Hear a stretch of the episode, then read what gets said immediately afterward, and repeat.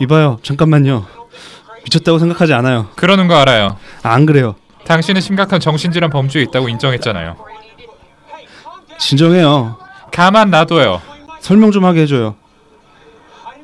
난 그런 행동 한 적 없는데 니키가 오해를 할까봐 그런 거예요.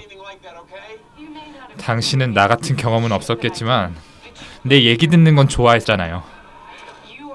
당신은 삶에 겁먹고 있는 위선자의 나약한 거짓말쟁이야. 마음을 열고 얘기한 날 비난했어. 넌 나쁜 놈이야. 손대지 마. 날 괴롭히고 있어요. 진정해요.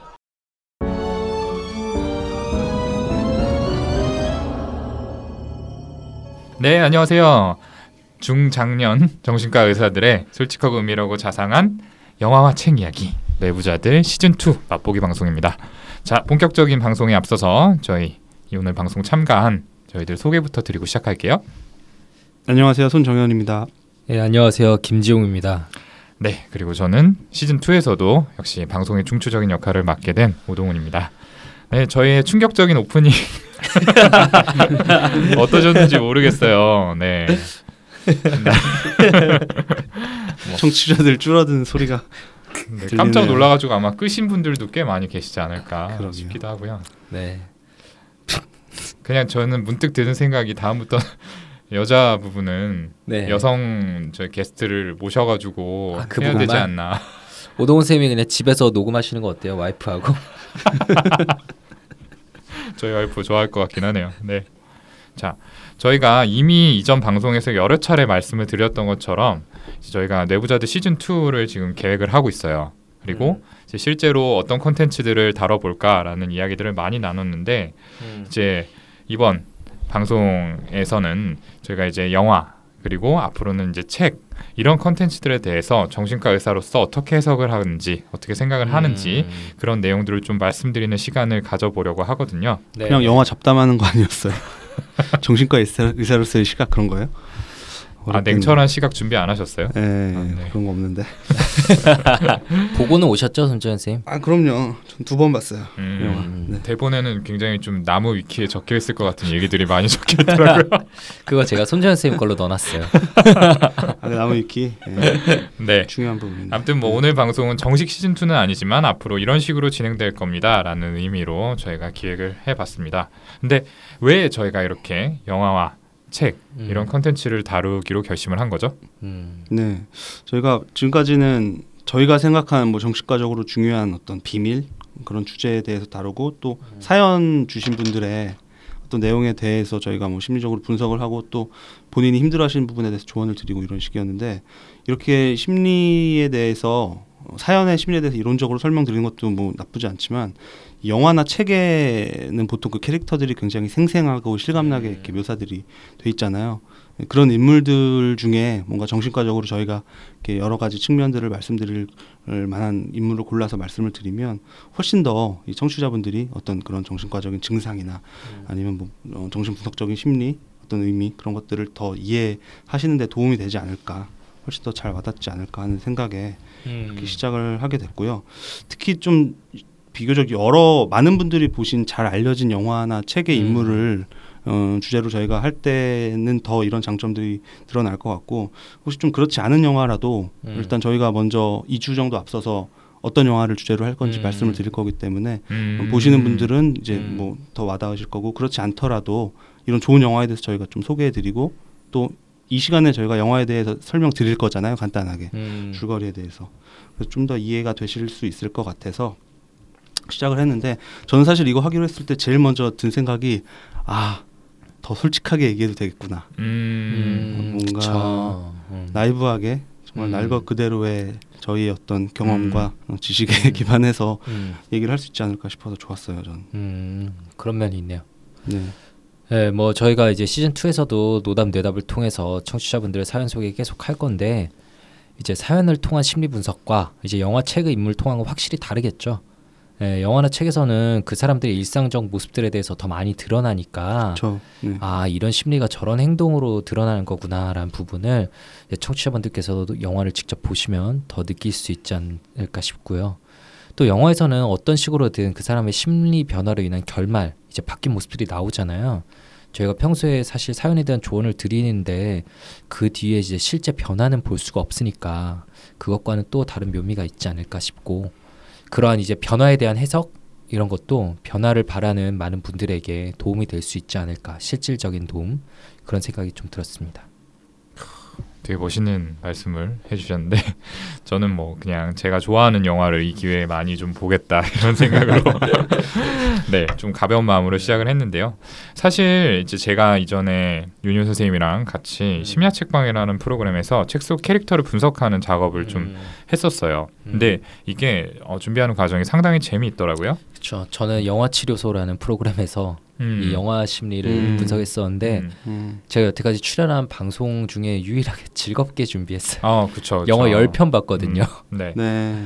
그리고 이제 그 방송을 보시고 또 듣는 이 시청자나 청취자분들께서도 본인들이 몰랐던 어떤 의미를 알게 돼서 흥미롭다 이런 피드백들을 주셨어요.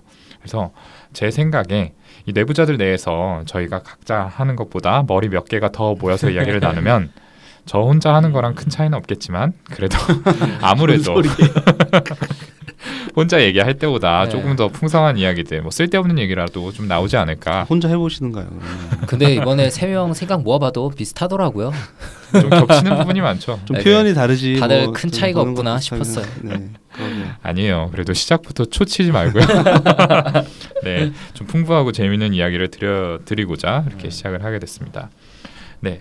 앞으로 이제 저희가 말씀드린 대로 꾸준히 영화와 책에 대해서 이야기를 해볼 거고요. 혹시 다뤘으면 하는 영화나 책이 있다면은 저희 방송에 리플을 남겨주시거나 메일을 보내주셔도 좋을 것 같아요. 근데 오늘은 이제 저희가 오프닝에서 들려드렸던 것처럼 영화거든요. 이게 영화로 시작을 하니까 각자 좋아하는 영화 장르는 어떤 건지, 그리고 가장 인상 깊게 본 영화는 어떤 건지 이런 것들에 대해서 좀 얘기를 하면서 시작을 할까요? 저는 뭔가 이렇게 음모론, 무슨 고대 문명 약간 이런 좀 특이한 주제에 관심이 많아서 저희끼리는 티파라하다고 하죠. 스키로 티파라는 측면에 있어서 뭐 SF 장르, 우주선이나 외계인 나오는 거 좋아하는데, 또 한편으로 무서운 거는 제가 너무 감정 반응이 확 심하게 와서 막 밤에 잠 못 자고 그러기 때문에 무서운 영화는 특히 싫어합니다. 귀엽네요 좀. 네. 그러게요. 싫어요. 소우 이런 거 너무 싫어요. 제일 재밌게 본 영화 하나만 추천해 주세요. 저는 프로메테우스 엄청 재밌게 봤어요. 재밌죠. 리들리 스콧 감독의 에일리언 프리퀄이죠. 에일리언 시리즈는 약간 무섭잖아요. 저 어릴 때 그거 보고 한동안 엘리베이터 못 탔던 기억이 있는데. 근데 그 영화는 그런 뭔가 이렇게 깜짝깜짝 놀래키는 액션 씬이 좀 덜 나오는 편이라 덜 힘들게 봤고, 스토리가 아주 흥미로워서 재밌게 봤던 기억이 있네요. 네. 저도 순찬 선생님이 약간 비슷한 면이 있고, SF랑 그런 거 좀 좋아하고, 스릴러는 근데 저를 좋아해요. 그리고 공포 호러 쪽도 좀 좋아하는데 와이프가 워낙 싫어해가지고 결혼한 이후에 오랫동안 공포 영화를 못 보고 있다는 단점이 있어서 좀 억울한 면이 있죠.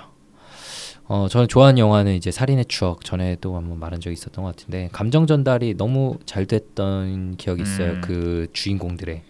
네. 그리고 요즘에 어쩔 수 없이 이제 마블 시리즈를 그 세계관이 역시 너무나 매력적이기 때문에 빠져들 수밖에 없더라고요. MSU라고 하죠. 마블 시네마틱 유니버스 맞나요? MCU네요. 아까 뭐라 그랬죠? MSU. 뭔가 어색하다 생각했는데. 저도 근데 혹시 시네마 스펠링 알아요? 알죠. 네. 저도 마블 영화 엄청 좋아해서 이 블로거들 중에, 유명 블로거들 중에 그 영화 제작 관련한 업데이트를 정말 하루에도 여러 개씩 외국 뉴스 사이트 뒤져서 올리시는 분들이 있거든요. 저 그런 거 자주 봐요. 네. 그래요? 네. 우리 내부자들 관련된 일은 하나도 안 하면서 그것만. 저는 팟빵 사이트가 개편된 거 되게 최근에 알았는데 이거 언제 바뀐 거예요? 진짜 제가 하고 싶은 말을 너무 네. 아무튼 이제 저도 김지훈 선생님이랑 비슷하게 스릴러 앤 호러, 특히 저는 호러 영화 되게 좋아해요. 그래서 막 곤지암 이런 거 가서 보고 그랬는데 저도 참 어둡네. 저도 와이프가 그런 영화를 참 싫어하는데 저는 와이프를 억지로 끌고 가서 좀 보거든요. 이제 동훈이랑 봐야겠네요. 그렇죠? 네, 그게 안 되면 이제 혼자 가서 볼 때도 있고 한데 사실 옆에서 이제 제가 그 영화 보는 걸 보는 사람들은 얘가 이거를 도대체 왜 보는 건가 정도로 되게 괴로워하면서 봐요. 이렇게 막 이러면서 이렇게 보는데 그 맛에 보는 거 아니겠어요? 네, 호러 영화는. 네. 그리고 가끔씩 이제 혼자 영화를 볼 때가 있는데 그럴 때는 좀 잔잔하고 좀 진지한 영화들을 보게 되는 것 같아요. 그래서 좀 지금 떠오르는 재밌게 봤던 거는 그 비포 선라이즈, 비포 선셋, 비포 미드나잇 시리즈 있잖아요. 예, 그것들 좀 재미있었고. 아, 그 쫄리는 느낌 생각하니까 저도 호러 영화 그것 때문에 좋아하는 것 같은데 좀 일부러 더 무서운 환경에서 보면 재밌으니까 옛날에 저희 그 산속에 있는 정신병원에 근무할 때 박찬일 선생님이랑 같이 당직 설 때 저 일부러 같이 의국에 잡아놓고 불 다 끈 다음에 정신병원에서 공포 영화 틀어놓고 봤는데 맞아요. 좀 그렇게 봐야 재밌어요. 저는 너무 재밌게 봤는데 박찬일 선생님 보다가 도중에 나가고 많이 좀 힘드셨나 봐요. 좀. 네. 아무튼 뭐 그렇습니다. 어쨌든 이렇게 저희가 좋아하는 영화에 대해서도 얘기를 해봤는데 그렇다면 오늘 이 시간에 다룰 영화는 무엇인지 이제 본격적으로 얘기를 해봐야겠죠. 오늘 저희가 준비한 영화는 실버 라이닝 플레이북이라는 영화입니다. 아마 듣는 청취자분들께서 뭐 보신 분도 계실 거고 이름은 들어본 그런 영화일 것 같아요. 네. 왜 이 영화를 저희가 고르게 됐는지 좀 설명해 주실래요? 사실 제가 추천을 했었어요. 아까 얘기했던 그 영화치료소라는 TV 프로그램에서 이걸 한번 다룬 적이 있었는데 그 전에 영화를 들었었는데 보진 못했었고 그 김에 봤었거든요. 근데 너무 재밌었어요. 너무 재밌었고 개인적으로 이제 저희가 영화 다루는 거 자체가 오랜만이잖아요. 미스터 브래드 이후 진짜 오랜만인데 앞으로 꾸준히 할 포맷의 처음이다 보니까 모두가 아는 유명한 영화로 스타트를 끊어보고 싶었기도 한데 일단 이 영화는 주인공부터 정신과 환자죠. 네. 근데 그 흔한 정신과 영화는 분명히 달라요. 예. 그래서 정신과 환자가 등장하기를 흥미롭게 봤었는데 보면서 너무 놀랐었어요. 재밌기도 하면서 동시에 심리 묘사를 너무 깊이 있게 하고 있는데 개인적으로는 이거 영화 제작 때 정신과 의사나 심리학자가 적극적으로 좀 자문을 하지 않았을까 이런 생각이 들 정도였는데 이게 원작 소설이 있더라고요. 네. 예. 그래서 그 사람은 어떻게 이렇게 깊이 있는 심리 묘사를 한 거지? 심리 분석을 한 거지? 이런 게 되게 궁금했어요. 좋습니다. 김종훈 선생님 소개 덕분에 아마 영화에 대해서 좀 흥미가 생기셨을 것 같은데요. 그러면 이 영화에 대해서 본격적인 소개는 저희 손정현 선생님께 좀 부탁드리죠. 예, 영화에 대한 소개를 조금 더 드리면 감독은 데이비드 러셀이고 이제 주연 배우가 다들 아실 배우죠. 제니퍼 로렌스.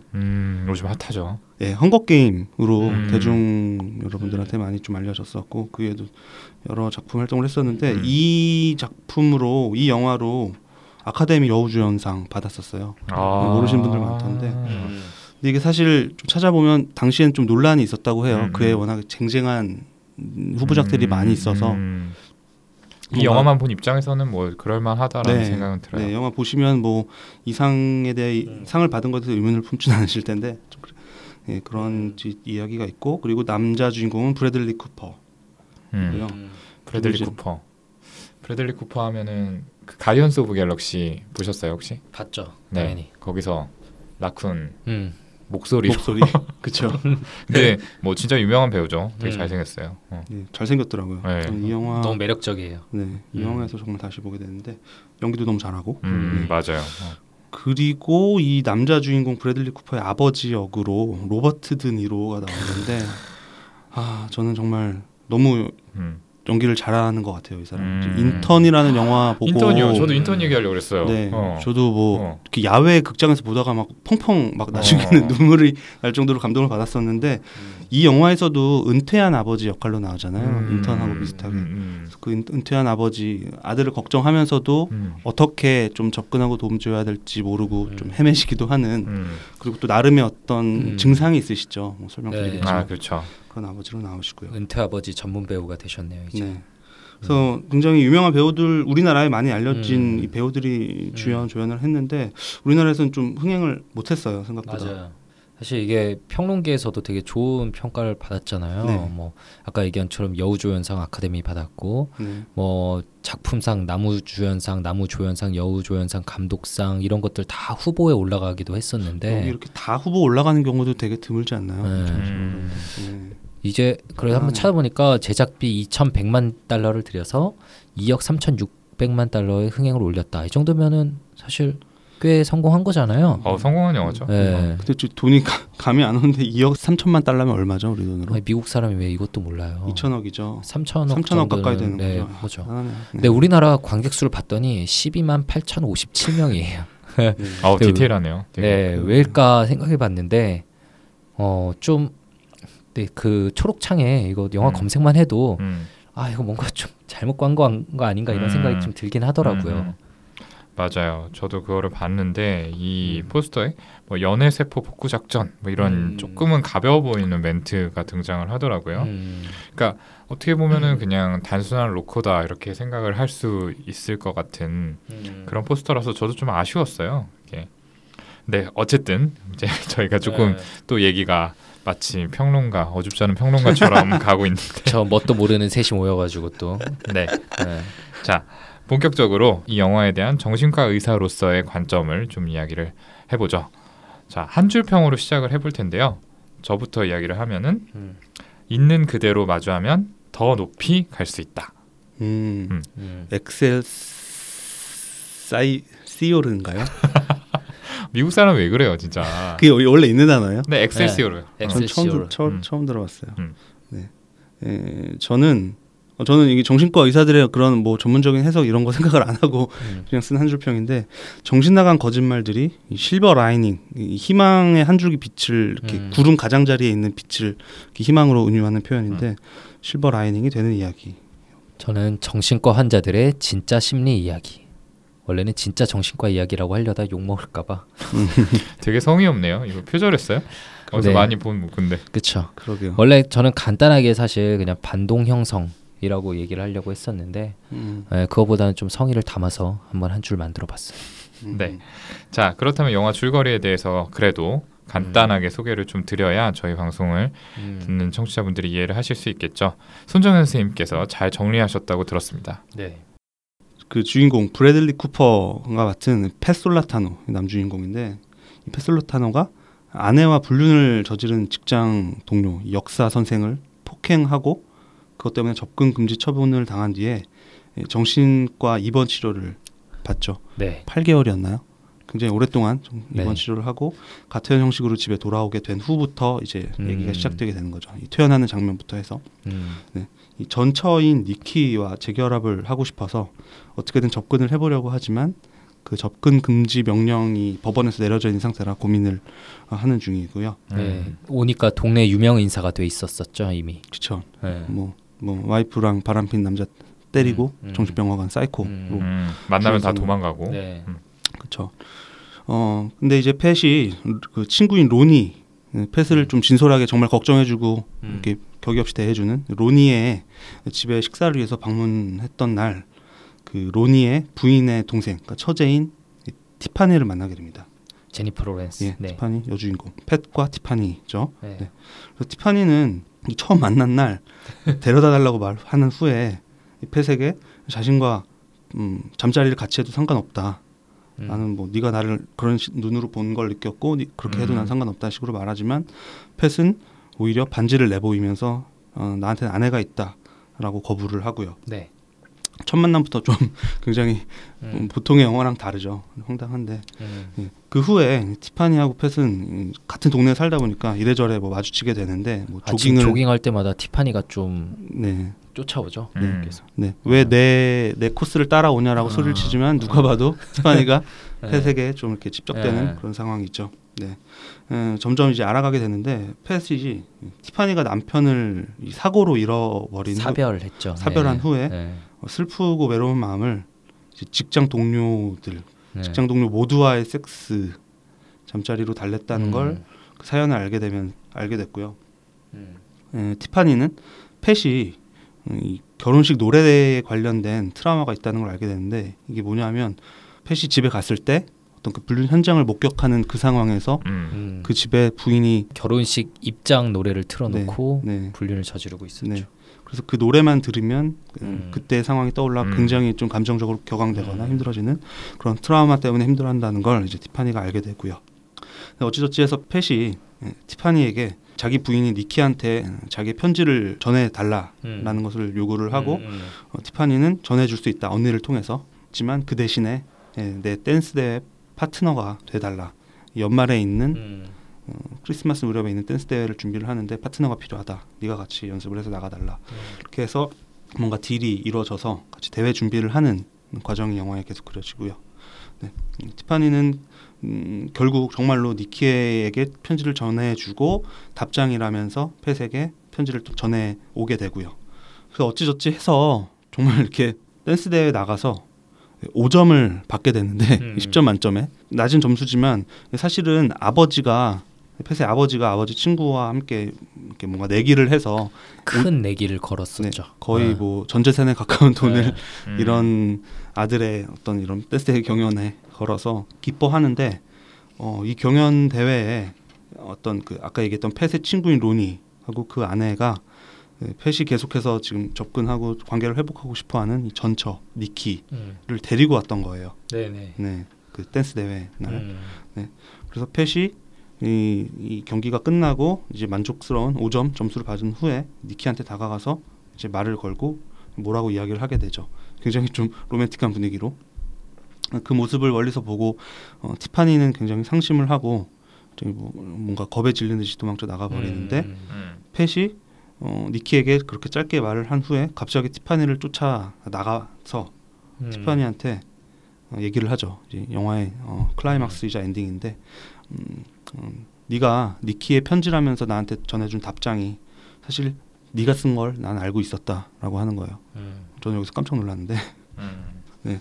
네. 그리고 네가 나를 위해서 그렇게 정신 나간 짓이지만 나를 위해서 그런 짓을 해줘서 참 고맙고 나는 정말 사랑하는 사람이 너라는 걸 깨달았다 라고 고백을 하면서 펫과 티파니가 연인으로 결합을 하게 되는 엔딩인 거죠. 네.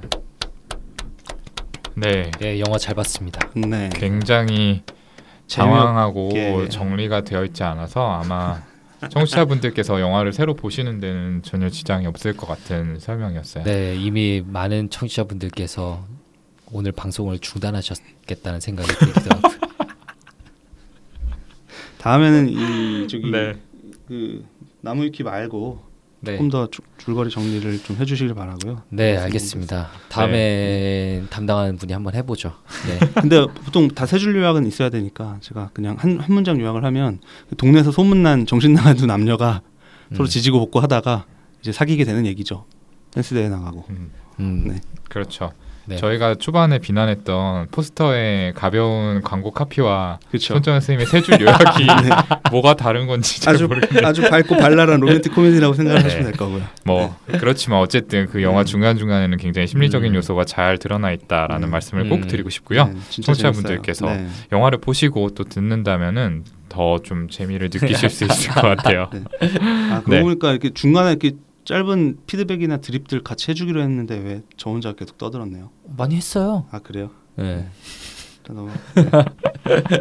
어쨌든 저희가 오프닝에서 네. 그 손정현 선생님이랑 제가 이제 연기했던 그 장면이 손정현 선생님이 맡은 게 펫 그리고 제가 맡은 게 티파니였죠. 두 사람이 이제 첫 번째 데이트를 하던 중에 이제 어떤 트러블이 발생하면서 이제 감정을 폭발시키는. 티파니가 감정을 폭발시키는 네. 예, 그런 네. 장면이었죠. 아, 그 첫 번째 데이트 장면도 되게 웃겼어요. 웃기잖아요. 네. 그 동네 무슨 우리나라로 치면 김간해쯤 되는 동네 식당에서 그렇죠. 네. 건포도 시리얼 시켜놓고 먹다가 뛰어나와서 싸우는 그 장면이 참 너무 웃겼어요. 네. 네네.